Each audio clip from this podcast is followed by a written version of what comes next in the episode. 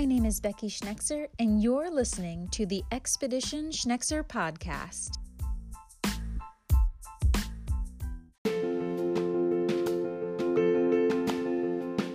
Hey there, and welcome to the Expedition Schnexer Podcast. This episode is called, How Many Times Do I Have to Tell You?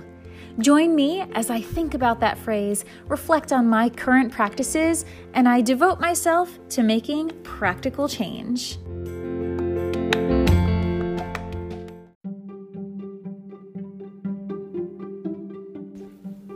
How many times do I have to tell you? Does that sound familiar? What about these frequently used phrases? I have told you so many times. I don't want to have to say this every single time we... How many times have we... and you still don't know what to do? We use this every day. There are so many versions of this phrase, and I can tell you that I am as guilty as anyone of using them. But today, I'm here to tell you and myself a very difficult truth about those phrases. You are the problem.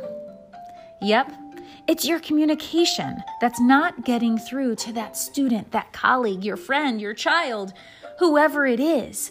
The way you are communicating isn't and hasn't worked.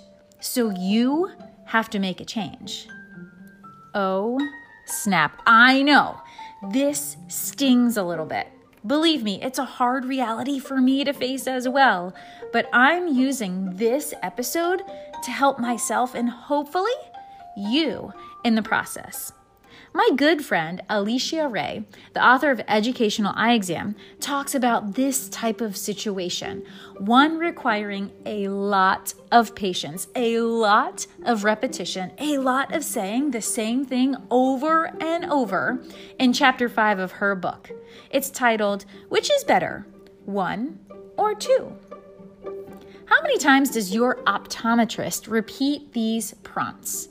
Which is better, one or two, three, or four, and so on. They have to switch back and forth between lenses several times for me so I can look, reevaluate, overthink, and then mutter which one I think is clear. This goes on for what seems like an eternity sometimes, or maybe it just seems like that to me.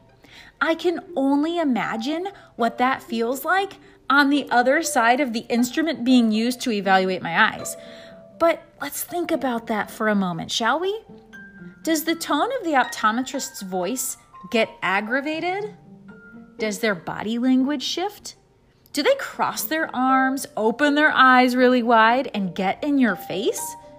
Do they ever utter the sentence or any variation of, I have asked you several times?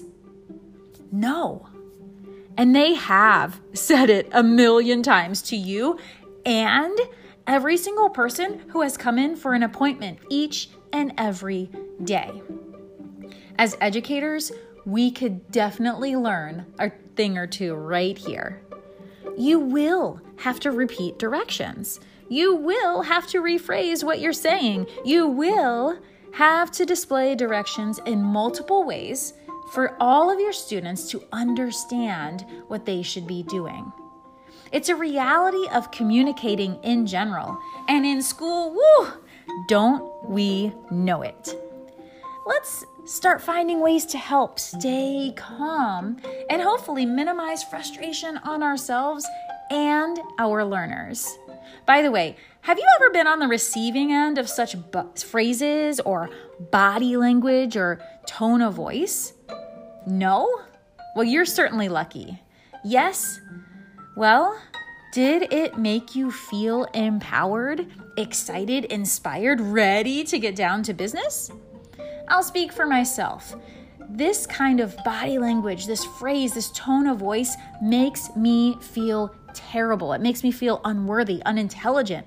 And my body language even turns into a cowering posture, and oftentimes literally using a hand to cover my face from others just after I look around the room to see who's watching the scene unfold. It quite literally stinks. Now, imagine a student in your class. School and growing up is already super awkward, right? We've all been there, done that, and we continue to live it. Growing up has so many embarrassing moments, times of uncertainty. There's no need for us as educators to add to all of that. In fact, we should be the safe haven for our students, the place where our students don't have to worry about making mistakes. They don't have to worry about being made to feel like failures because of a phrase that sometimes too quickly escapes the mouths of educators. And like I said, I am so guilty of this. I am guilty of these phrases, the tone of voice, the body language, the facial expressions. I distinctly remember the posture and facial expression of a young gentleman in my class as he melted like a snowman at the turning of a season. And it was my fault. I said one of those phrases and it hurt him badly. Thinking about it now, replaying that moment, I watched him curl his body into a C shape, hide his face, and possibly even begin crying gives me goosebumps. And my stomach is turning as I'm telling you this. He deserved better. Everyone deserves better than that. Here we are at the crux of a new school year. It's time to be better. We are headed into holiday season, right? Some of us have a lot of holidays to look forward to. The new year is coming soon. We're going to need to use some time to get our students in the groove, maintain their focus, to rejuvenate, to reactivate our relationships with them, our classroom norms, our classroom expectations, and things that, yes, we have gone over hundreds of thousands of times. This is the perfect time to make a change and try communicating differently, especially when it comes to directions you know that you have to repeat like a broken record. So what are you going to do? How are we going to fix this situation, remedy it, and prevent these situations from happening altogether? The first thing we can and should all do is just take a deep breath. Secondly, let's remember that we will need to repeat, rephrase, and change some of our own habits in communication. We might need to model. We might need to just plain help our students and spend extra time with them.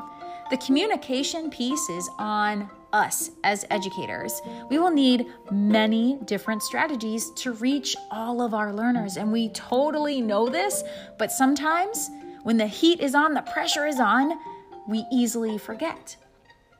So let's talk about some of the nitty-gritty details about communication. Can you set a new routine for yourself, making sure that all directions you are given are stated out loud? You say them. Maybe it's also recorded on the board for reference as students begin the task assigned to them. And then post it in a third way that you feel confident and committing to. So can you set a routine of communicating in at least 3 different ways, your expectations and your directions? Are you going to make, post, or redirect students' attention to posters on the wall containing your reminders of classroom norms, expectations, and what to do if you're not sure what to do options? Can you make videos, post them to Google Classroom or whatever platform your students are familiar with? Maybe embed them in a QR code that's on the wall or in your Google Classroom or on Canva. Maybe embed augmented reality in a picture on the wall of your classroom or in your digital platform. You can use this for directions for any activity ahead of time. I often do this for times when I have substitutes, so I know the directions given to my students are going to be exactly what I would like for them to be. This could easily just be an integral part of all of your lessons and activities. Could you set different groups of students to task creating ways to remind the class and themselves about expectations, directions, and classroom routines? Sometimes you just have to ask students, how can you help them? Remember, what can they create for themselves and for their class to help remember expectations, directions, and classroom routines?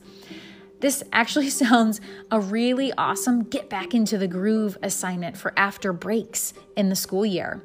Maybe have students create ways to remind each other about those expectations. And now that my wheels are spinning, this might be a neat, quick, and easy thing to use every single day. Maybe you could appoint a direction reminder student or a group of students who have to create quick videos or directions during your lessons or during your school day, and they post them on your digital platform or within your classroom's walls. This will reinforce their own listening and communication skills and put some of the ownership on them. Say what? I know. So I don't have all the answers. I want to hear from you as well. What are your thoughts? What are your strategies? What do you already do in these situations? What are you thinking of changing up? We're all in this together. Let's share, let's collaborate. Send me a tweet. Tag me on social media. I want to know what you're up to. And I promise, when I come up with something that works for me, I'm going to share it with you. And I need you, my expedition team, to hold me accountable.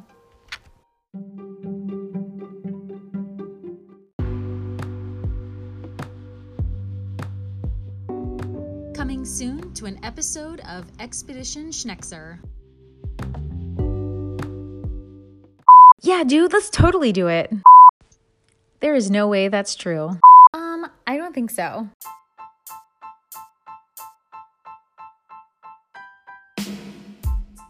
Thank you for tuning in to this episode of Expedition Schnexer. I hope you tune in next time.